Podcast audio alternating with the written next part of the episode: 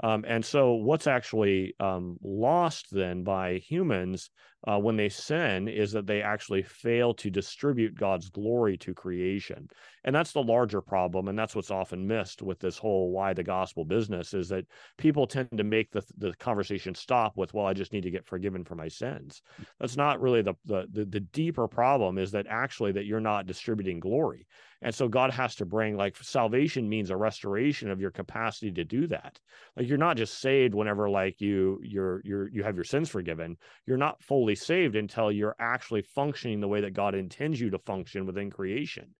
Something happened in in the midst of this culture. What you're describing, your experience is all of a sudden now. And it's an intentional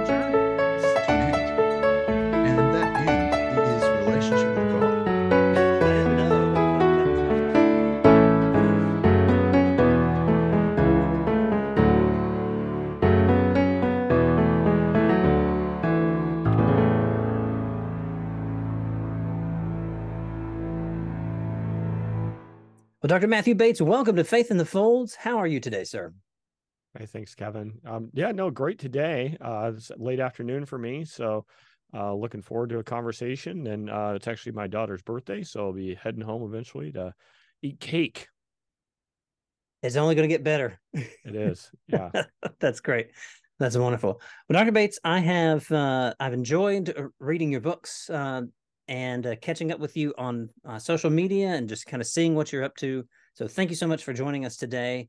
Uh, to introduce you to uh, the Faith and Folds audience, let me ask, where are you teaching? How long have you been teaching? Uh, and how did you even get into teaching? I'm at Quincy University, and that's in Central Illinois, and I've been here 13 years. So uh, now a full professor, believe it or not, which is hard for me to believe. So I've been there that long um, that you know I'm I'm through all that process. No longer Um, assistant and- or No, associate no, or whatever. No, yeah, yeah. They just they, I don't know what they're thinking, but uh, they decided to, you know, to to make me full fledged. So, um, yep, uh, 13 years there. It's a it's a Catholic Protestant institution, which is uh, I'm sorry, Catholic institution, but I'm a Protestant, uh, which is uh, an interesting point. Um, that's not really a point of tension, although people often think it is. Um, but uh, at least for me, I have a lot of freedom in the classroom, and it's just a great learning opportunity for the students. Yeah, reminds me a little uh, of Michael Gorman, uh, who's Yep, in a similar mhm. boat. Yeah. Yep, yep. And uh, Michael Gorman and I probably have very similar theological views. In fact, I'm certain we do, um, as I, I'm I'm deeply immersed in his work, and I know him outside of um, yeah outside the context of Mhm. just ac- the academic world a little bit too. So Yeah. yeah. Uh, anyway, I got into teaching. Um, I wouldn't say I fell into it, as it was certainly something that I discerned um, when I was in seminary. I thought I might be interested in going on to teach, but I didn't know whether that was possible. At first, I didn't even know would I be even any good at biblical studies, um, and uh, and still wasn't certain about that at the end of uh, my process of the of the master's degree. Um, but uh, yeah, I, I took a couple of years off in between and was working as an electrical engineer, and um, as part of that, applied to PhD programs and you know, it's a little bit like whenever you you go on and do PhD work, um, there's no guarantee you're going to get a job when you're done in the academic world. I mean, um, so you know, I went to the the schools uh, that I thought gave me the best shot at that, um, actually getting a job uh, with the hope of teaching, but you don't know how that's going to work out. So for me, it was also just partly an intellectual journey. I wanted to be well equipped to serve in the church. I, I didn't really feel a call to be a pastor, but I was open to that, and I'm still open to that. Who knows where the Lord will lead? Mhm. Um, but uh, yeah, I ended up um, finishing a PhD program at Notre Dame, and then ended up at a small Catholic liberal arts college, which is where a lot of Notre Dame graduates end up.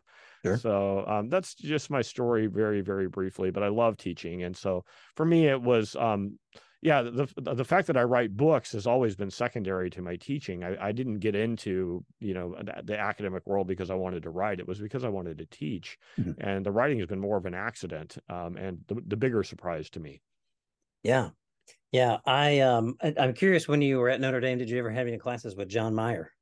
I did, yes. Um, and John Meier has recently passed away, Mhm. but a very famous historical Jesus scholar. Um, his Marginal Jew series is one that uh, is still a standard reference work in the field, although it's getting dated, I think. Um, and yeah, uh, John was a very interesting man um, and uh, obviously brilliant. Um, but uh, yeah, uh, he had his quirks. Uh, I could tell you stories, but maybe maybe on a follow up visit. Yeah, Yeah, we'll yeah. Uh, we'll we'll tell stories about our favorite uh, favorite heavy hitters in biblical studies. yeah, Uh, John Meier was very kind. John Meier was very kind to me. Um, years ago, I emailed him when I was working on my dissertation, and um, we talked about that before we started recording.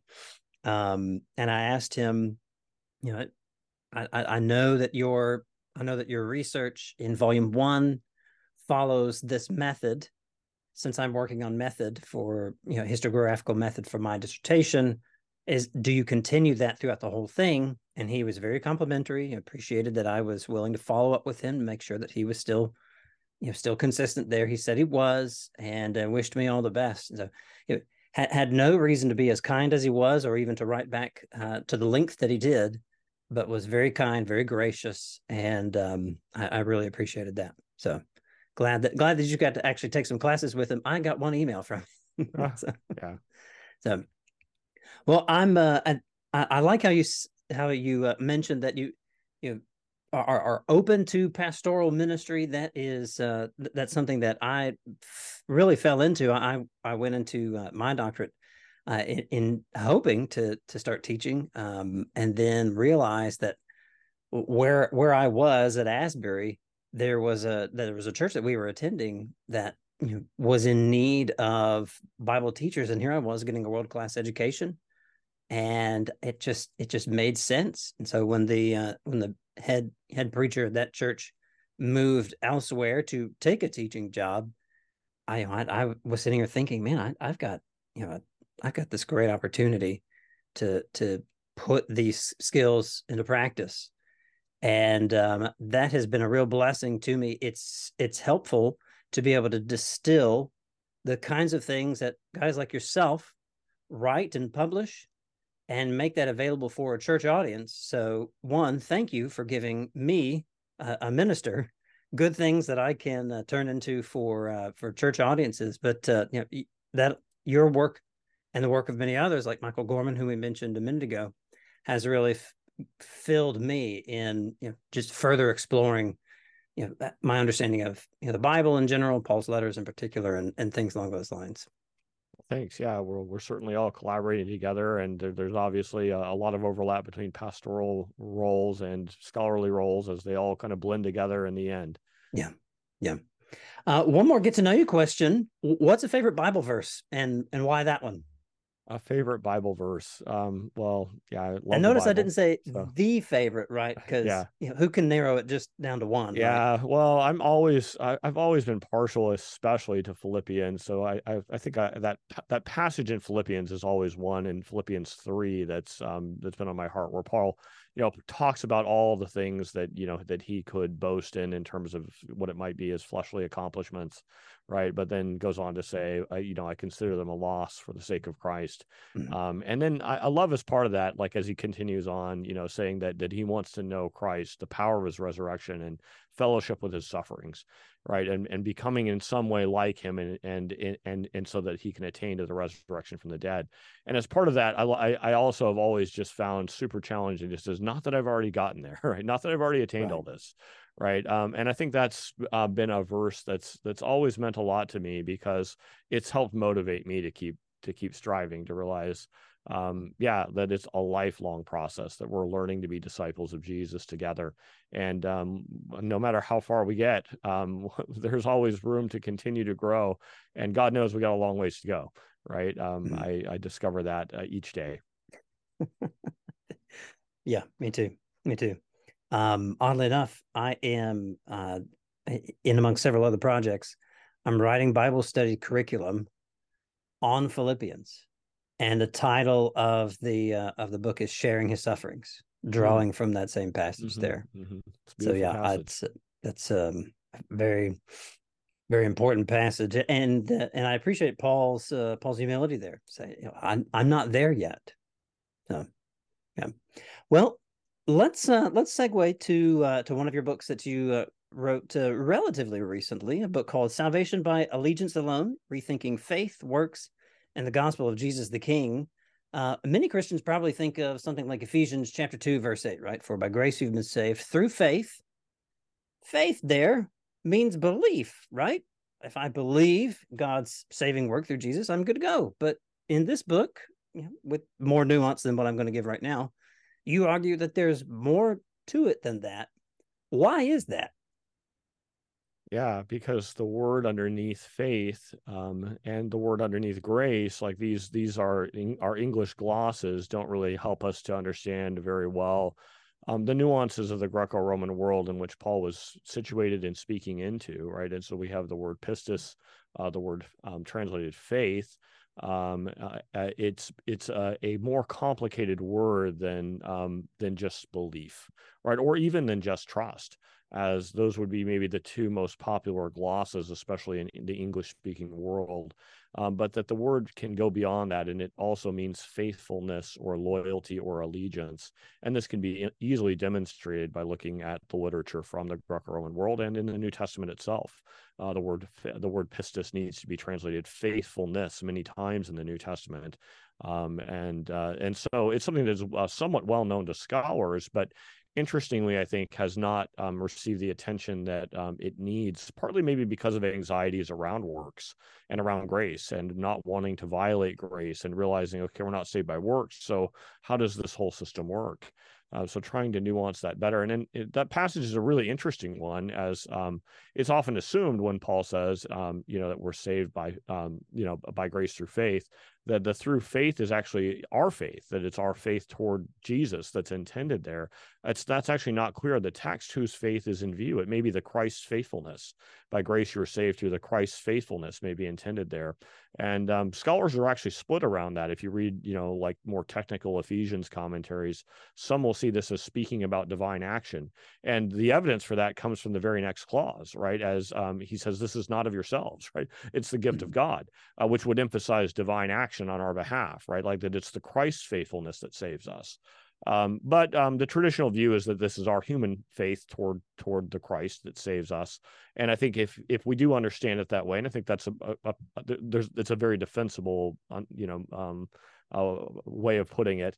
Um, that yeah, that we should see something like loyalty or allegiance because we're talking about not just faith in Jesus in general, but faith in the Christ, the King, uh, and that suggests a loyalty or allegiance framework.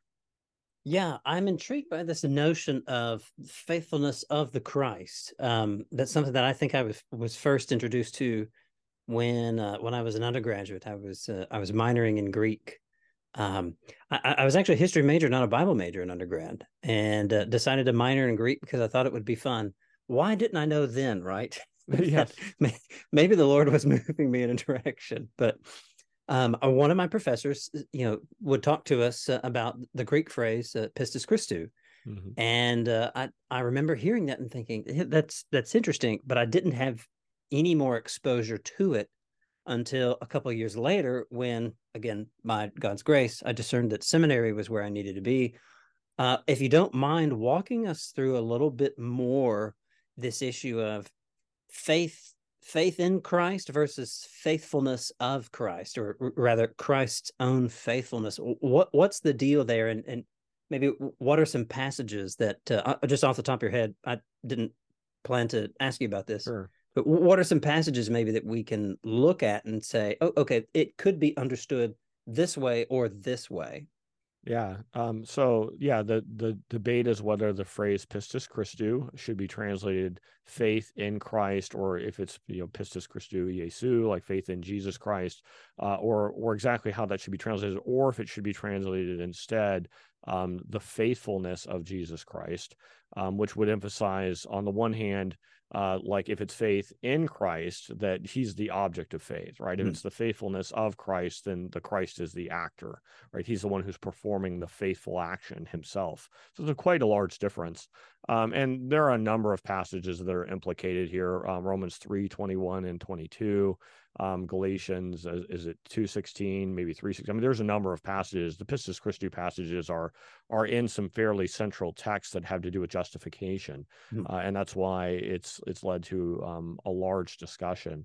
Um, interestingly, I think that the discussion may be starting to come to a close. We'll see as Uh, there's been an article written by Kevin Grasso uh, in recent years, um, and uh, he, I think, has definitively shown. And we'll see if scholarship ends up agreeing with him, but at least I've been persuaded that the the traditional objective genitive is something that can't be demonstrated as a viable option at all grammatically. Uh, that it's grammatically impossible, um, and uh, it's an interesting case that he's made, published in a very credible journal, Journal for the Study of New Testament. It's one of the more prestigious journals. Uh, but Kevin Grasso, I think, has shown that um, the objective genitive is no longer a viable option. So that those those those passages that have been traditionally translated "faith in Christ" need to be translated "the faithfulness of the Christ." Um, we'll see. Um, or well, his his argument there's also a third way possibility, and he actually he favors that. So I can't get into the technical details of all that right here. Yeah. Um, but um, and uh, just so no one is confused about this, um, nobody is denying that we need to be loyal toward King Jesus. We need to trust him. right. There are other passages Right. that would would would implicate that, apart from the Pistis Christou passages. The that's not the question. Like everybody agrees, yes, we need to have faith in Christ. The question is whether a specific some specific passages intend that. Right? There are other passages that clearly do intend it, but whether some certain specific passages intend that or not, that's what's been um, a matter of debate. And and there are passages that are particularly important theologically as they're connected to justification. Yeah. So uh, again, for a recap, it's not that anyone is saying faith in Christ is out, right? That's off the table. That's Yeah. not the issue. It's Yes. that within certain texts, they're probably better understood as referring to Christ's own faithfulness, Christ's Yes. own fidelity or uh, uh, allegiance, as uh, as you've aptly titled the book, Christ's own allegiance towards God. L- let me ask, what is the significance of of Christ's own allegiance? Why wh- why would that matter so much? Well, it's because it's by his loyalty that we're then enabled to become loyal, would one, be one way of thinking about it. Um, as Paul says in Romans 1 16 through 17, he says, you know, the gospel is the power of God, you know, and um, and and then he says, because in it, right, the righteousness of God is revealed, and he says that it's by pistis for pistis. Uh, and so he uses that faith language. It's translated in a variety of ways um, by New Testament scholars, but it's best understood as a i think that the by is it's best understood as an instrumental idea like it's by like the faithfulness of someone Mhm. uh, but that then is then for the purpose of the faithfulness of somebody right like that seems to be the the, the best sense that we can make of this in the greek Mhm. um, and this this leads into the idea that it's christ's faithfulness that then stimulates our faithfulness to him and so the way that it works is this that Jesus was faithful to God the Father and to all of God's people in going the path of the cross. And he's also faithful as the high priest in offering his own self, right? And that it's as he's faithful in this way uh, that we that he opens up a space for us to be faithful too, so that we can then be loyal to the king, so that his faithfulness is purpose toward ours. Um, and so when we fail to see that motif, we don't realize that we're actually following the Christ pattern. We're imitating him. Why, why are we saved by faithfulness or by faith? Why are we saved by pistis? Well, it's because Jesus actually was saved in the same way. He was loyal in going to the cross, and God vindicated him and raised him from the dead. We follow the same pattern. We enter into the cruciform life, and then in so doing, then we are justified by faith too. Yeah, yeah. That uh that makes sense. I I think in the past I have understood that phrase there uh, in, Romans 1 to refer to just the the ongoing development of our faith. Mhm. Uh, and so I go from one degree of faith to another degree of Yeah, faith. that's how it's sometimes translated by faith from first to last, is how the NIV translates that.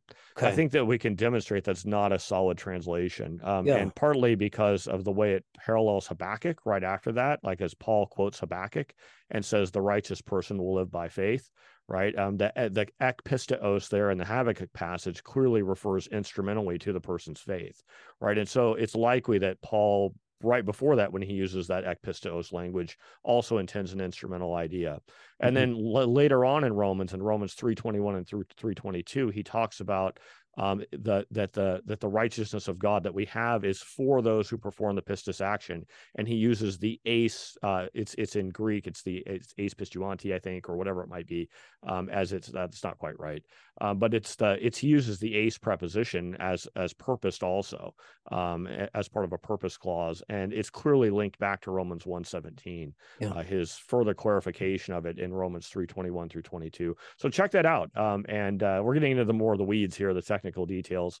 But I think a, con- a more convincing exegesis of that passage is to see it as a statement of of instrumentality followed by a statement of purpose. Yeah. So the ek pisteos eis pistin. that um that that also makes sense when you take into account at a you know at, at kind of a larger level the um the way that you know divine initiative operates in generating means by which people can enter into relationship with God throughout the entire Old Testament you know, we call those covenants Mm-hmm. and it's always on the basis of divine initiative that God establishes a covenant with. You know, I, I like how Sandra Richter puts it in her book Epic of Eden. Um, you know, A- Adam, uh, Noah, uh, Abraham, Moses, and David. If you can name, remember those five names, right? You can kind of remember the story of the whole Old Testament. Um, where you know it's divine initiative that initiates you know, that begins all of those covenants um, and then you know a model of some f- way of faithfulness some way of right living is uh, is established. It- jesus too by by way of analogy would would have um would have dev- demonstrated you know divine initiative in his faithfulness then by establishing a way for our you know our initiative our, our faithfulness as well. I hope that connection makes sense. Uh, it's that's that's rough and, and kind of raw but I- it does and it, it helps sense. us understand grace too that this is like part of god's grace to us right is is that jesus does perform the faithful action. Like we tend to dehistoricize grace and make it an abstract but like really the way grace tends to be used in the new testament is to speak of a concrete gift that's given in history and time. Primarily the gift of christ himself of the king right and what the king's done right? Like that is mm-hmm. the grace. So the king's faithfulness then is part of the grace. It's part of the gift. As it opens up a it opens up a space then for us to respond uh, by um, reciprocating by giving allegiance right by we, we respond to his loyalty by our loyalty right and so it's not something that denies grace but actually is something that's within the framework of the economy of grace Yeah. Um, okay. Just that phrase right there, the economy of grace. Somebody's gonna think, what podcast did I open up? but the but the notion of the economy of grace, you know, in, in the ancient world, right? There were certain social obligations uh, attached to, for maybe lack of a better term, but not intending to be crass. But there were certain social obligations attached to gift giving, right? And one of the proper ways to respond to a, a, a very gracious and generous gift was by showing the recipient by the recipient showing their loyalty to the gift giver all, all of that is you know all of those social conventions are in play right? Absolutely. with with grace as we see it in uh, in in paul's letters. Very well said. Yeah i don't i don't really have anything i can add to that. I think that's, Okay, that's uh, perfect well- perfect perfect. Yep. we'll take that we'll take Yeah. that. Um so I, I i think that that's what's so fascinating then about salvation by allegiance alone. I remember I I was preaching and teaching at that uh, small church in kentucky when uh, when i first saw your book and i think i even just saw the title of it and it immediately made sense to me it's like of course it, it has to be that it has to be more than just belief a- and I've used this analogy in a number of places, and, and we'll use it again in an upcoming series of lectures at my alma mater uh, for their annual uh, Bible and Ministry lectureship. Uh, it's one thing to believe you're married; it's another thing to live like it. Another thing to live like it, and, and the living like it is is the is the point. Is the point of all this? Um, why do some people, or maybe why would some people g- begin to get uncomfortable and squirm a little bit when we start talking about faithfulness rather than just belief. You mentioned earlier that some people are a little antsy about works. It, are some people maybe afraid that it might sound like we're earning our salvation if if we're saved by faithfulness? Yes. Yeah i think there are there are there are people who are concerned about that um but the reality is is that the bible is quite clear we're going to be judged on the basis of our works. This is said again and again and again and again the old testament the new testament um, and so we have to figure out how to integrate that into our theory of salvation. Um like one way of integrating it would be to see that like okay like first we're justified we have to like you know make this decision and then we we come into a right relationship with god and then once we're justified by faith alone, well, then good works flow as a natural consequence. That's one way of framing it that plays on the justification, sanctification, division Mhm. in salvation. I don't think that actually tracks what the Bible teaches very well. Okay. And that's because um, the word pistis itself is relational and externalized. Um, and so the best studies of pistis that have been done by New Testament scholars, and here we're talking about scholarship that's been been around for a long time, but some, especially in the last 50 years, that have really sharpened the conversation, like Teresa Morgan's book, Roman Faith and Christian Faith, or Nijay Gupta's recent book, Paul and the Language of Faith. Is that the name of it? Something like that. But uh, David Downs and ben- Benjamin Lappenga have a study on Christ's faith, the, the faithfulness of the resurrected Christ, or the faithfulness of the risen Christ. I can't remember the title, a Baylor University Press book. Anyway, all these studies that explore faith quite deeply um, they um, they keep coming back. Peter Oakes's work too uh, keep coming back to the idea that that pistis is something that, is relational and externalized, and this is, means it's something that is not just an interior movement of the mind, right? It's something that uh, in the ancient world, like in Paul's world, like people whenever they heard the word pistis, thought about it being something that relates to another person or to something outside the self, and also was something that you could see. It was visibly manifested in some way. Yeah. Um, so it's not a work per se. Um, we wouldn't, but it, but it's something that we might want to see works as fitting within, right? We'd want to say um, that like allegiance or pistis is something that is embodied. It's something that is not separate from our body, as if we somehow have a body-mind dualism um, or dichotomy.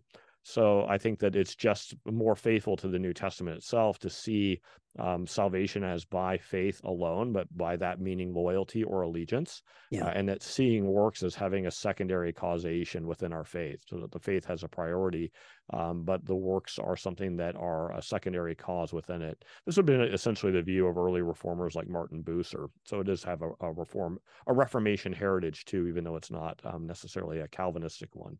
Yeah, yeah, that makes sense. Well, that uh, that helps explain a little bit more, maybe why why James says what he says, you know, regarding works and and faith. There, it you know, the two would be. Is it fair to say that the two would be uh, inseparable? That you know, Well, faith yeah. properly understood as as loyalty or allegiance would would necessarily include demonstrations of that loyalty and allegiance, hence works, right? Yes, that's right. And so, I mean, I think a better way of putting it than to say, like, okay, true mental faith is almost the idea in some circles. True mental faith will then like result in there being an externalized bodily work, right? Like, but it's a causative relationship. Like, you have to have like the regeneration and justification to cause then the the work to follow. That's just not a biblical idea. Mhm. Uh, the biblical idea is that they're all bound together. That like your like your faith is an embodied one from the get go. There's no such thing as like a first a mental faith that then causes something bodily. That's just not the right way of framing what faith is in the New Testament. So it's a misunderstanding, and it's it's to treat faith as a purely mental thing, Yeah. um, which I don't think is what the New Testament um, consistently does with faith. Yeah, yeah, that um, that makes sense. Moving on from salvation by allegiance alone, which I mean, I, we could spend a whole hour on that, right? Um, I uh, I recently read "Why the Gospel," um, living the good news of King Jesus with purpose, and I loved it. Really, really enjoyed it. In that book, you argue the primary purpose of the gospel is to announce Jesus is the enthroned Christ, which means we now have a king and should honor him as king. But don't you have that backwards? is is it is it forgiveness of sins first? What's what's the deal here? Yeah, so I, I think that's one of the things I'm I'm really urgent to try to correct, and part of the reason I wrote the book is that I do think when when you ask the question why the gospel, uh, people think um, like the basic answer that comes immediately to most people's minds is because we need forgiveness of sins. Yeah. And well, we do need forgiveness of sins. That's to frame the gospel from a selfish point of view that ignores what Scripture teaches about it. Because what what we need actually is something first. What we need is we need to have a king and it's only through a king that forgiveness comes. And that we can't have we can't just abstract forgiveness away from from the idea of there being a king who provides it. So it's only as we give our loyalty to the king that we come into a relationship to him so as to receive benefits like forgiveness. So the gospel's king first.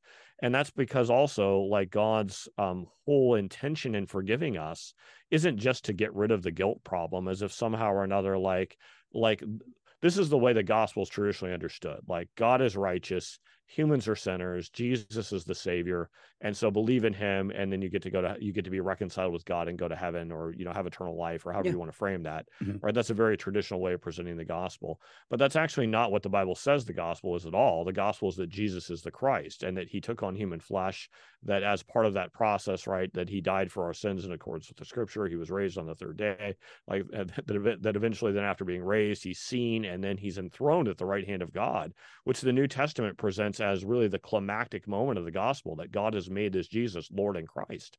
Mhm. and then on the basis of that then the holy spirit is sent by the father and the son to the people.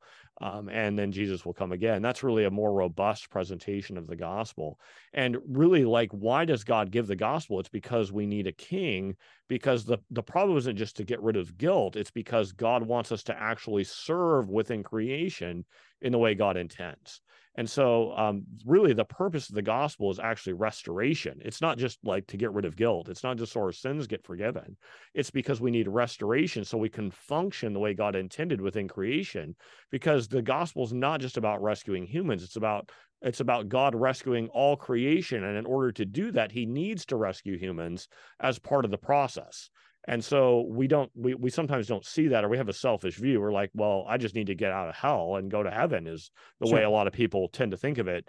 Um, but that's not really the, that's not really what the, the bible teaches about the purpose of the gospel. It's it's not it's not framed right. And that, a lot of that was the purpose of the book is to work on a reframing to help the church see that that the gospel is king first and it has to be king first or we've missed it. Yeah. I have um you know in, in the course of reading through your book, I was um I was teaching on Wednesday nights here at church, uh class on Colossians. And you know, Colossians is all about, you know, the the all sufficiency and supremacy of of the enthroned Christ. And um I, I mentioned it, it it became relevant to mention, you know, that you know upon Jesus's resurrection and his ascension, that was his enthronement. Um and, and the conversation started getting into "Oh, well wasn't he always king? And i said well i mean hon- honestly before um you know, before the incarnation we don't just we, we just don't really know very much or we're not given very much about what precisely jesus is doing at that point. So uh, let me pose that question to you. Um prior to jesus's enthronement what can we know about what Jesus was up to? I mean, we would want to say that he's the Son of God. Um, and so, as God the Son, he's the second person of the Trinity. He's the Logos, right? Before he takes on human flesh um, for our sake. So, yes, there's a sense in which God has always reigned and is always the king. But um, I think we also have to recognize that as God is ruling over the earth, he cannot exercise his sovereignty in the way that he would um, that the way that that ma- that matches his intention for creation without having human rule. Yeah. So like the triune God can't rule creation the way that he designed creation without humans ruling it because he designed it so that the image of of God would rule creation on his behalf. That's that's how creation is designed to function. Mhm. So the critical the critical thing about the incarnation is that we now have a we now have a human king who is now ruling again and as he's exalted to the right hand of God the significance of that is now a human is ruling creation as God intended. So we now have the Son of God as the Son of God in power. Like, so there is a progression. So there's a progression in the kind of kingship that he exercises. He rules as the Son of God before the incarnation, but after the incarnation and the enthronement, he rules as Paul puts it in Romans 1 3, he rules as the Son of God in power. Um, which is I would understand that to be a title that connects to his his new lofty position enthroned at the right hand of God, where he's ruling powerfully. But the significance is now a human is ruling creation.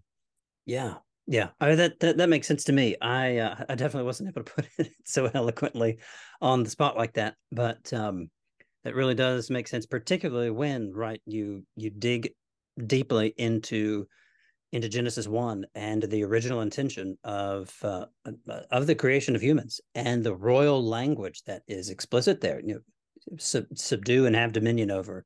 Yeah, and that uh, that that definitely makes sense. That Christ, the the incarnate Christ, who is now exalted, you know, becomes the human king, who can then fulfill the original intention that God had created humans for in the first place. Yeah, yeah, Yeah. that, that, that makes sense. With with Christ as the enthroned, or, or, or, you know, with Christ's position enthroned at the right hand of God, he it you know it, it enjoys extraordinary glory. And there was one point that I found particularly in, intriguing in why the gospel was your discussion about God's glory and how God shares his glory with us. Uh, First off, what is glory? And do we as humans made in God's image play any role in e- either sharing God's glory or, or spreading God's glory or, or what? Yes. Um, so glory, then um, there's obviously a variety of ways to to frame what it is um, in the Bible, and I'm not going to be able to do full justice to all that right in this moment. But the, the main idea behind uh, the word doxa in Greek, the word kavod in Hebrew, is a weightiness of presence that connects to honor or renown or fame. And so um, when we hear the word doxa, um, it's connected to um, public reputation, like uh, closely aligned with that. And Mhm. that was the chief value in the Roman world. People wanted honor or glory. It was the it was considered like the most important thing to try to strive to get. Like in our culture, people like be like, well, I want to get more more money than anybody else. In Rome, you wanted more honor. Uh, you wanted more glory. That's what you really wanted. Um, and so when we think about this with regard to God, um, God's glory is a complex thing. On the one hand, God has a glory that can never be impeached, and that's a glory that's intrinsic to him, that is part of who he is because of his very name. On the other hand, because glory, though, uh, has to do with public reputation, um, God can lose glory. So it's there's a complexity in the Bible's own discourse about glory. On the one hand, God can't ever have his glory lost because it's it belongs to him as part of his properties, like that he does he he has an appropriate honor because he's valued. Um, on the other hand, there's um, yeah, there's a, a a public dimension to that where people don't give God the glory. We call this the ascribed glory. So on the one hand, there's intrinsic glory. On the other hand, there's ascribed or acknowledged glory. Um, and so we have to deal deal with both of those categories to deal to do to do service to like a biblical theology of glory. Um, and so, what's actually um, lost then by humans uh, when they sin is that they actually fail to distribute God's glory to creation. And that's the larger problem. And that's what's often missed with this whole why the gospel business is that people tend to make the, the conversation stop with, well, I just need to get forgiven for my sins. That's not really the, the, the, the deeper problem is that actually that you're not distributing glory. And so God has to bring like salvation means a restoration of your capacity to do that. Like you're not just saved whenever like you you're you're you have your sins forgiven. You're not fully saved until you're actually functioning the way that God intends you to function within creation. That's when you've reached the fullest salvation. And as part of that, there has to be a glory recovery. And Paul signals all this for us in Romans uh, Romans 1, Romans 3, but we often miss it, right? As Paul talks about us exchanging the glory of God uh, for images made to look like mortal man, like we start worshiping idols. So what do we do? We we actually like we exchange the glory, um, and that we then Paul uh, we end up in this situation as Paul sums up in Romans 3, he says, For all have sinned and are lacking the glory of God. Like Paul doesn't say, For all have sinned and therefore are falling short of God's bar of justice. Um, that's true. We are falling short of God's bar of justice, but that's not Paul's precise point. His precise point is that we're actually lacking in glory. All have sinned and are lacking glory. And, and this is because we're not distributing glory to creation. Then we get to Romans 8. Paul talks about how creation is longing for the sons of God to be revealed because creation is yearning for that glory. So it's all this whole glory discourse is interconnected, and we recover glory then um, by gazing on King Jesus. That's that's part of our salvation. Is that that's why the incarnation matters. King Jesus comes, and then he we see who he is. He's exalted to the right hand of God and ruling the universe. But the part of the significance of his rule is that we now have the opportunity to gaze on him, and that's how that's why salvation works through his kingship too. Is that he is now the paradigm of humanity, and we can now look at him as the ideal king, and we gaze upon him, and as we do, we come to be conformed to that image so that we come to be ideal kings and queens too as we come to be conformed to his image and that completes the process of salvation for us. Uh, and so we have to see image transformation as being intrinsic to our salvation um, not something that's just some sort of extra thing.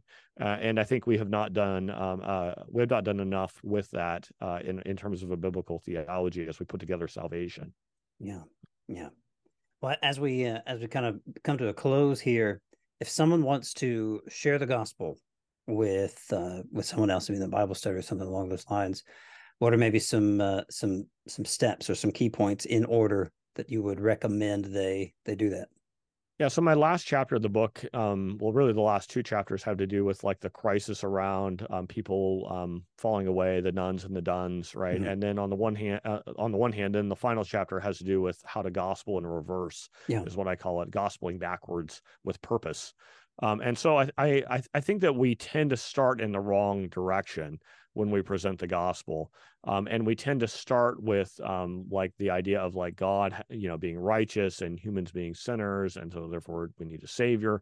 Instead, we need to start with the claim Jesus is King, right? And um, and we, I think it's actually like on a that's that's like in terms of on a formal level, on a practical level, we maybe need to start by telling our own story about how we didn't allow God to be King, we didn't allow Jesus to rule, we were following, we were being our own Lord and uh, we were all, we were making our own decisions about how to live life and how that worked out for us right? Tell about some of our brokenness and then tell about how we came to see that actually jesus is the king and that his way of life right is the good news like uniting ourselves to his kingship right? It's through that that i found forgiveness. It's through that that i began to find restoration. It's through that that i began to find a true community that together is trying to be conformed in the image of of this king. Yeah. and um and so we need to start with the idea of a king uh, that's I think the the most basic advice that I would want to give. I have a lot more to say about it, but we need to start there. We need to start instead of saying you need a savior, we need to start by saying Jesus is the king. And when I discovered that, I began to flourish. That's a that's a different way of of presenting the gospel. Yeah. Do you think maybe by starting elsewhere that uh, that has you know, tarnished or, or maybe diminished uh, our ability to uh, to bring people in. You talk about the nones and the dones, you know, to to bring people in or maybe to keep people in yeah. the church. Uh, it's dehumanizing. The, the the the classic way of presenting the gospel has nothing to do with you personally, um, other than like you need to acknowledge you're sinful in some way and that you need a savior.